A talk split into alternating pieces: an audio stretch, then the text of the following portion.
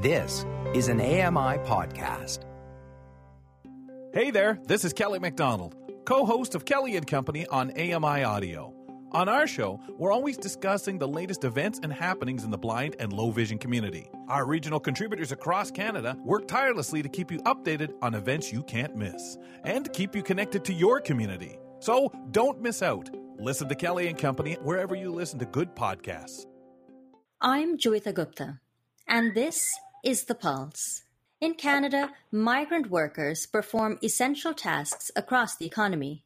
From construction to agriculture, caregiving to hospitality, migrant workers work with low pay and under difficult working conditions. Tens of thousands of workers come into Ontario alone every year. On a temporary basis, these workers pick tomatoes in Leamington or grapes in Niagara for the wine industry. As critical as their labor is, little is known about these workers. Most Canadians do not know who they are, where they come from, and how they live whilst in Canada. Even if the work is beneficial to the workers and the Canadian economy, the fact remains that working conditions are problematic. Today, we discuss migrant worker rights. It's time to put your finger on the pulse.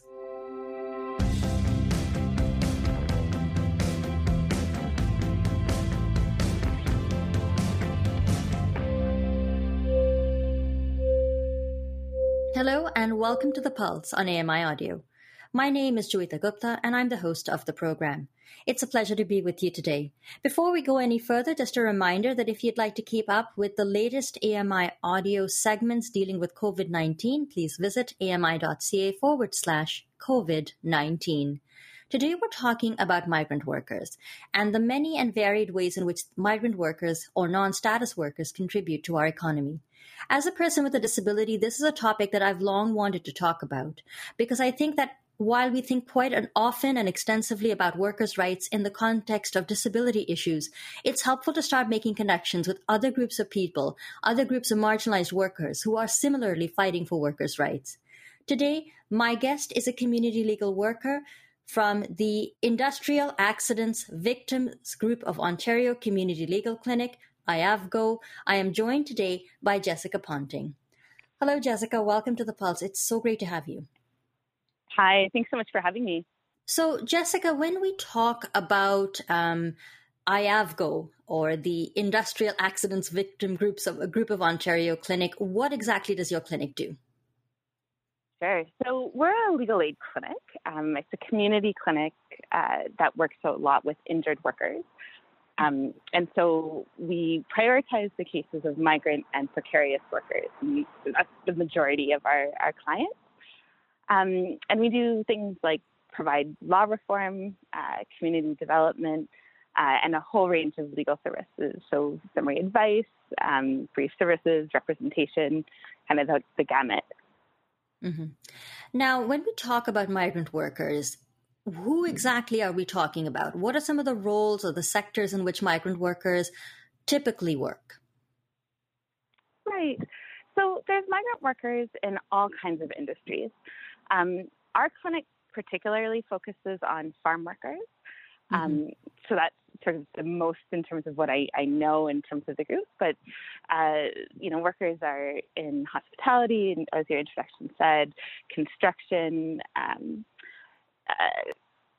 like even things like retail and, fast food places. Mm-hmm. Caregivers as well, of course. Caregivers, of course, is a big one. And one of the things I know when we talk about migrant workers and the temporary basis on which they work in Canada is that there's a range of programs that allow for migrant workers to temporarily work in Canada. So you specifically talked about farm workers. Tell us a little bit more about the seasonal worker program that allows farm workers to come in from other countries and work in places like Ontario and elsewhere across the country. Sure. So the Seasonal Agricultural Workers Program has been around for about 60 years. It was in 1966 that it first started. And it involves workers coming from the Caribbean and Mexico primarily to work for a seasonal period of time. So it can be anywhere from 6 weeks to 8 months out of the year. And so those workers are going all across Canada to work. I think there's about 20,000 workers in Ontario alone. Mm-hmm. And when I think about live-in caregiver programs, just to draw a contrast there, it's often workers from the Philippines, very skilled workers coming to Canada to work in the live-in caregiver program, nurses, teachers. But when you think about the agricultural sector, are we looking at fairly low-skilled workers coming into the country? What's the level of skill that's required to work in some of these agricultural positions? Yeah, so, I mean, it's constantly referred to as a low-skilled type program. And there's, in fact, besides the seasonal agricultural workers program, there's the temporary foreign workers program, which has an agricultural stream. And so actually farm workers are coming from both programs, and it's constantly kind of referred to as low-skilled.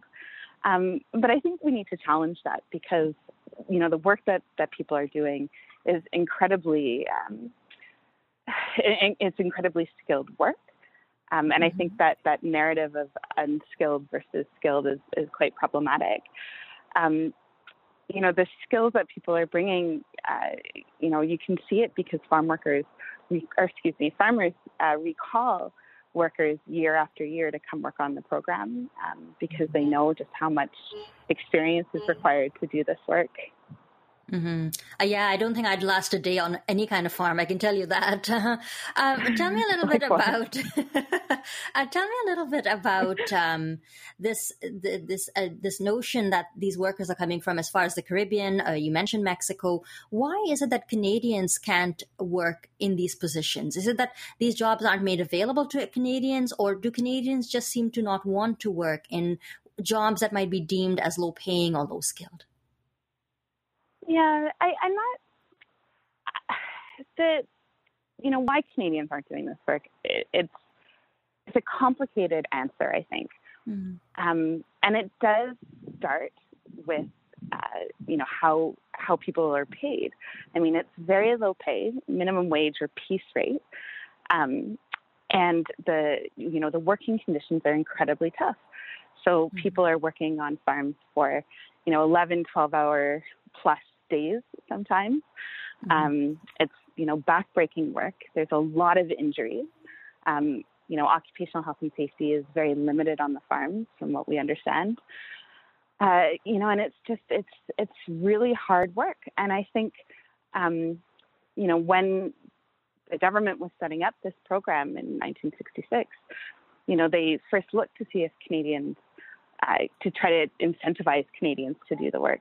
And the growers really pushed against it because they wanted a labor force that they could control. They used the term reliable. They wanted a reliable workforce. So they wanted workers who would not leave halfway through the harvest season and kind of leave them in the lurch. And so the government created this program that provided basically a controllable, reliable, dependable source of labor. And I don't think it's a coincidence that the workers who are doing this work are racialized, right? So I'll just maybe step back a bit and kind of put sort of the program in context. So the SOP, it's a government program of managed migration. So it's managed through the state. And it's based on a memorandum of understanding between Canada and Mexico and Canada and the Commonwealth Caribbean countries. And it requires that workers migrate temporarily to work. And so their status in Canada is tied to their work. And not only is it tied to their work, it's tied to their employer. And so the work permit that people come on literally has the employer's name on it and says you're only allowed to work with this farmer, right? So it's that tied work permit means that a worker's only job available to them is on that particular farm. In addition to that, there's a contract that workers sign that require you to leave after the contract's done. It's also, there's repatriation provisions so that if an employer wants to repatriate you for any sufficient reason, they're allowed to repatriate you. And so it's a very controlling program. You have, your employer has a tremendous amount of power over you because they can deport you at any time, and because they have the ability to recall you the following year, to name you, right? So there's no seniority rights. You basically get recalled by your employer, and that's your only job security. So that the power imbalance is quite incredible. And you can't change jobs. So you're kind of stuck. Yeah. I'm speaking to Jessica Ponting, who is a community legal worker with IAVGO, which is the Injury Accident Victims Group of Ontario, Industrial Accident Victim Group of Ontario Community Legal Clinic. Jessica, if you talked about the very acute power imbalance between workers in the migrant farm workers, as well as their employers. What does this mean for a worker who is injured on the job? Do they automatically get deported? What kind of rights do they have? Not a lot. So on paper, the government would say that an injured migrant worker would have the same right to workers' compensation, for example, as any other Ontario worker. But if you look at what really happens, you see a lot of workers who are pressured not to file workers' compensation claims. You see a lot of employers who, as soon as they find out about an injury, book them a plane ticket home. So it takes about 2 days. It can be 24 to 48 hours for the employer to literally go to their travel agent and book the flight home. So, you know, workers, a major problem is that, and a major problem is access to health care. So when a worker gets injured, it's very difficult to first tell your employer about the injury, but say you do that, you're reliant on your employer to take you to the doctor or to the emergency room. So that's one barrier. Many employers, rather than doing that, or, you know, maybe as soon as they've done it, put the worker on a plane and they're on their way home. Yeah, now this might be a silly question to ask, but I'm going to ask you anyway, because while they're in Canada, these temporary foreign workers, the seasonal workers, I'm assuming they are paying taxes to the Canadian government. Do they not have access to universal health care as would a Canadian citizen or a permanent resident? Yeah, so workers under the Seasonal Agricultural Workers Program have OHIP coverage as soon as they arrive. A lot of workers will get their OHIP cards within a couple of weeks of arriving. However, there's a lot of workers as well whose employers hold on to the OHIP card. So in order to access healthcare, you've got to ask your employer for your OHIP card. And that's a huge problem because, you know, if healthcare is mediated through your employer, and I don't know, you know, how much your audience is aware of, like, workers' compensation issues, but workers' compensation is a very adversarial system where the employer just wants to cut down on claim costs. And so, you know, really doesn't want you to get health care, doesn't want you to take time off work, wants to minimize an injury. And so when, you know, you're an acutely injured worker and you have your health care being mediated by your employer through things like transportation and access to your OHIP card, it's a real problem. My name is Joeita Gupta, and my guest today is Jessica Ponting, who is a community legal worker with IAVGO. Jessica, before the break, you touched on the WSIB program and the fact that workers feel quite vulnerable in putting in claims. What about access to something like employment insurance? Is that something that a seasonal worker, a farm worker who is in Canada on a temporary basis would have access to? Right. So farm workers pay into EI. They pay in as much as anybody else. However, if they cannot get it, it's very, very difficult. So, you know, there's different types of employment insurance benefits. There's regular and sickness benefits and bereavement benefits and all of those. It is impossible for workers because of their tied work permit, because they can only work for one employer. the federal government says, no, you cannot access EI benefits. Mm-hmm. And it's because in order to access regular EI benefits, you need to be looking for work. And because of this really restrictive immigration work permit, they're not able to really look for other work because they've got this tied permit. So they're not able to access EI regular. They can access EI sick, but it's more in theory than in practice. I think only maybe a handful of workers have been able to access it. And you're only able to access it in the country. So once you leave, you're not able to access it. When a worker becomes injured or gets sick, they're often repatriated. And so, those workers aren't able to access the EI system either. One of the laws that we talk about often on this program, given that many of us have disabilities, is the Human Rights Code, and particularly when it comes to employment, the duty to accommodate in case of disability. Does the Human Rights Code apply to migrant workers? And would a worker with a disability or someone who acquires a disability on the job be protected under the Human Rights Code? Yes, so the Human Rights Code does apply to migrant workers. Whether workers are actually able to access its benefits is another question altogether. There have been a few human rights cases that have made it to an actual hearing, and there's the human rights process is a settlement process often at the beginning. So there's that.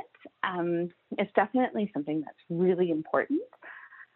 However, because it's a complaint-based system, it's very difficult for workers to actually access it unless they have really connection with legal support, which is difficult. Mm-hmm. So again, it's like any other situation where you've got rights on paper, but it's very difficult to enforce those rights in practice. I read an article quite recently which talked about COVID-19 and how the pandemic has really exposed the plight of migrant farm workers. Describe to us, Jessica, how the conditions on many of these farms and the conditions of employment might have left migrant farm workers particularly susceptible to COVID-19. Yeah, it's a really sad situation. I mean, the conditions on the farms, the lack of care by all levels of government to actually ensuring that workers are protected. It's costing lives, right? Already 3 workers have died from it. There's now over 1,000 workers who have tested positive for COVID. The bunkhouse conditions, so workers on the SOP live in bunkhouses. Often these bunkhouses have 20, 30, 40, 50 plus people. And there's absolutely no way to socially isolate in any meaningful way. In the workplace, there's no way to meaningfully socially isolate. It's just, I feel like the government has basically said, well, these workers are disposable and we don't particularly care if they're going to get sick. I mean, the provincial government recently, this was a couple of weeks ago, said that, well, it's okay if farm workers are going back to work who've tested positive, so long as they're put in a space where they can be socially isolated.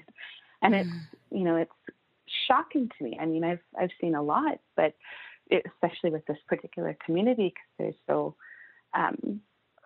exploited and truly treated as if they're disposable. But that to me was just so callous. That the government would say it's okay to send farm workers back to work, if they've tested positive. That's shocking. Yeah. I mean, it truly is shocking, and it's totally predictable because, workers do live in these bunkhouses and work in close quarters and have been historically, the racism that these workers have historically and contemporarily experienced is well documented, and the disposability is well documented, and it persists. And even now, I mean, there's one public health unit in Brantford who said, okay, well, on the 2-week period of quarantine when workers first come from, you know, Jamaica or Mexico, for the initial 2 weeks where people are required to be in quarantine, the public health unit told employers that you're only allowed to quarantine 3 people at a time. This is one particular health unit. And the farmers fought back and challenged it and said, no, you know, it's unreasonable. You can't do that. You know, workers want to be together, and like all this really paternalistic language around, you know, they know what's best for their farm workers. Mm-hmm. And a lot of their arguments, if you look at the case, a lot of their arguments were about, you know, well, don't worry, you know, we're keeping them away from the community. And, you know, public health, I think, rightly said, well, you know, these people are part of our community. You know, mm-hmm. It's not just, you know, going to town. These are people who we need to protect as well. And I think that gets to just how exploitative and how disposable even farmers treat workers. They'll be the first ones to say that, you know, without farm workers, we wouldn't have food security in Canada. Mm. We wouldn't have, you know, the ability to, you know, have this $1 billion agro business industry. But I mean, they're also the first ones when somebody gets injured to send them home.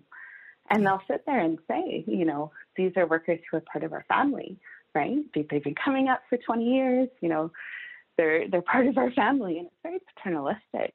But mm-hmm. again, something happens where a worker can't be, you know, like act so compliant, or if they get injured, you know, it's goodbye, you know.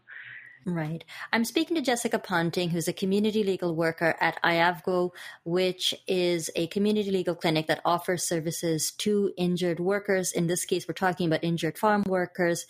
Jessica, I wonder if you've ever thought about there being a parallel between what migrant workers, specifically migrant farm workers, go through in terms of their job and employment situation, and some of the realities of workers with disabilities. I mean, you use words like paternalistic, a lack of job security, and just, you know, thinking about it in a very initial way, I certainly think that there might be some room for solidarity and cross-issue collaboration. What do you think?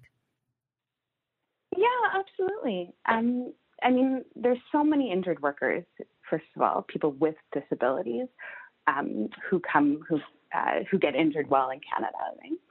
And, you know, are experiencing so many barriers in terms of access to healthcare, access to reemployment, you know, restoring their wages, even, you know, deeply personal things, right? Like that experience that people have is deeply personal. And the in the case of workers' compensation, for example, when workers are having to sort of go up and fight this massive bureaucratic institution to get, you know, even basic benefits, it's an incredibly isolating experience, right? Mm-hmm.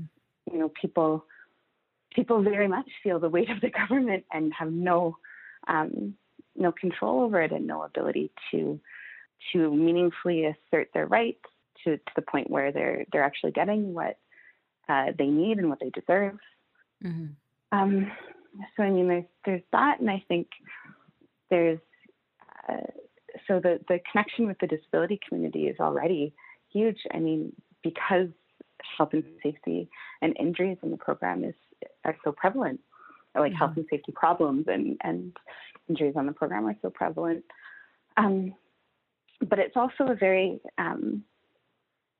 racialized workforce. And so there's, I think, heightened and intersectionality of oppressions going on. They're mm-hmm. working class, racialized, mostly men. There's all kinds of mental health issues that there's not adequate support for. I think people, particularly governments, see it as sort of an individual problem, and it's not. It's a collective problem that mm-hmm. needs different movements to come together and really build together and stand up for each other around. Mm-hmm. Jessica, in the minute or so that we have left, I want to ask you, especially with all of this talk right now during the pandemic about essential workers, whether you would consider migrant farm workers essential workers, and if you did, what recommendations would you make to improve their situation, whether it's their living situation or their work conditions on their farms? So I think society has already said that they're essential workers. I have concerns that respect isn't flowing. Same as the government had additional wages for essential workers that farm workers were excluded from. I think that's incredibly problematic. I think there needs to be more listening to workers, finding out what they need. I think there needs to be the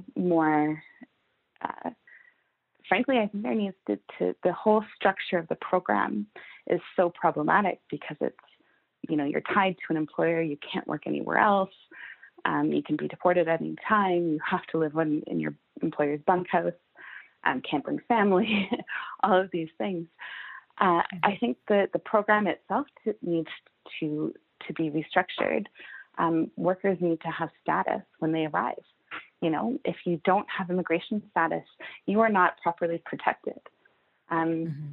You're not going to be able to refuse unsafe working conditions. You're not going to be able to say, maybe I shouldn't work. This person next to me has tested positively for COVID. Maybe I shouldn't work 2 feet away from them. Mm-hmm. You're not going to be able to meaningfully assert your rights if you don't have protective immigration status. And I do think that means the second you get to the country, you have full status. You are treated as a full member of society. Yeah, Jessica Ponting, thank you very much. We are clearly out of time, but I've really enjoyed talking to you. Thanks so much for being on the program. Oh, my pleasure. Thanks for having me. That was Jessica Ponting, community legal clinic worker with IAVGO, which is the Industrial Accidents Victims Group of Ontario Community Legal Clinic. Today we spoke about migrant farm workers and some of the conditions that they deal with when they arrive to work in Ontario on a temporary basis. If you missed any of my conversation with Jessica Ponting, you can catch it on your favorite podcast platforms. Before we go, I'd like to say that I think there are some natural synergies between disability rights work and justice for migrant workers.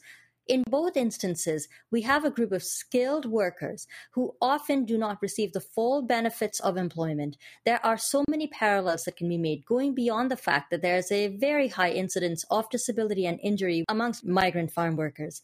I hope that we can think about some of the ways in which we can form cross-sector collaborations. But most of all, the next time you sit down to a bowl of fresh Ontario peaches or locally grown strawberries, I hope you'll give some thought to where that food came from and who's responsible for putting it on the table. I hope you'll also head on over to ami.ca/onthe pulse, where I have a few additional thoughts. I'd like to thank Jessica Ponting for being my guest on the program today. The technical producer for The Pulse is Ms. Reena Abdul-Majeed. Andy Frank is our manager at AMI-audio, and Paula Dineen is our technical supervisor. Thanks a lot for listening, and have a wonderful rest of your day.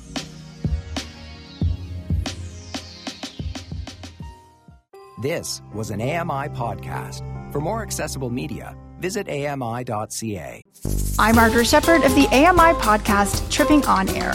Every month, my co-host Alex Hajar and I spill the tea on what it's really like to live with MS. Watch Tripping On Air on YouTube or download wherever you get your pods.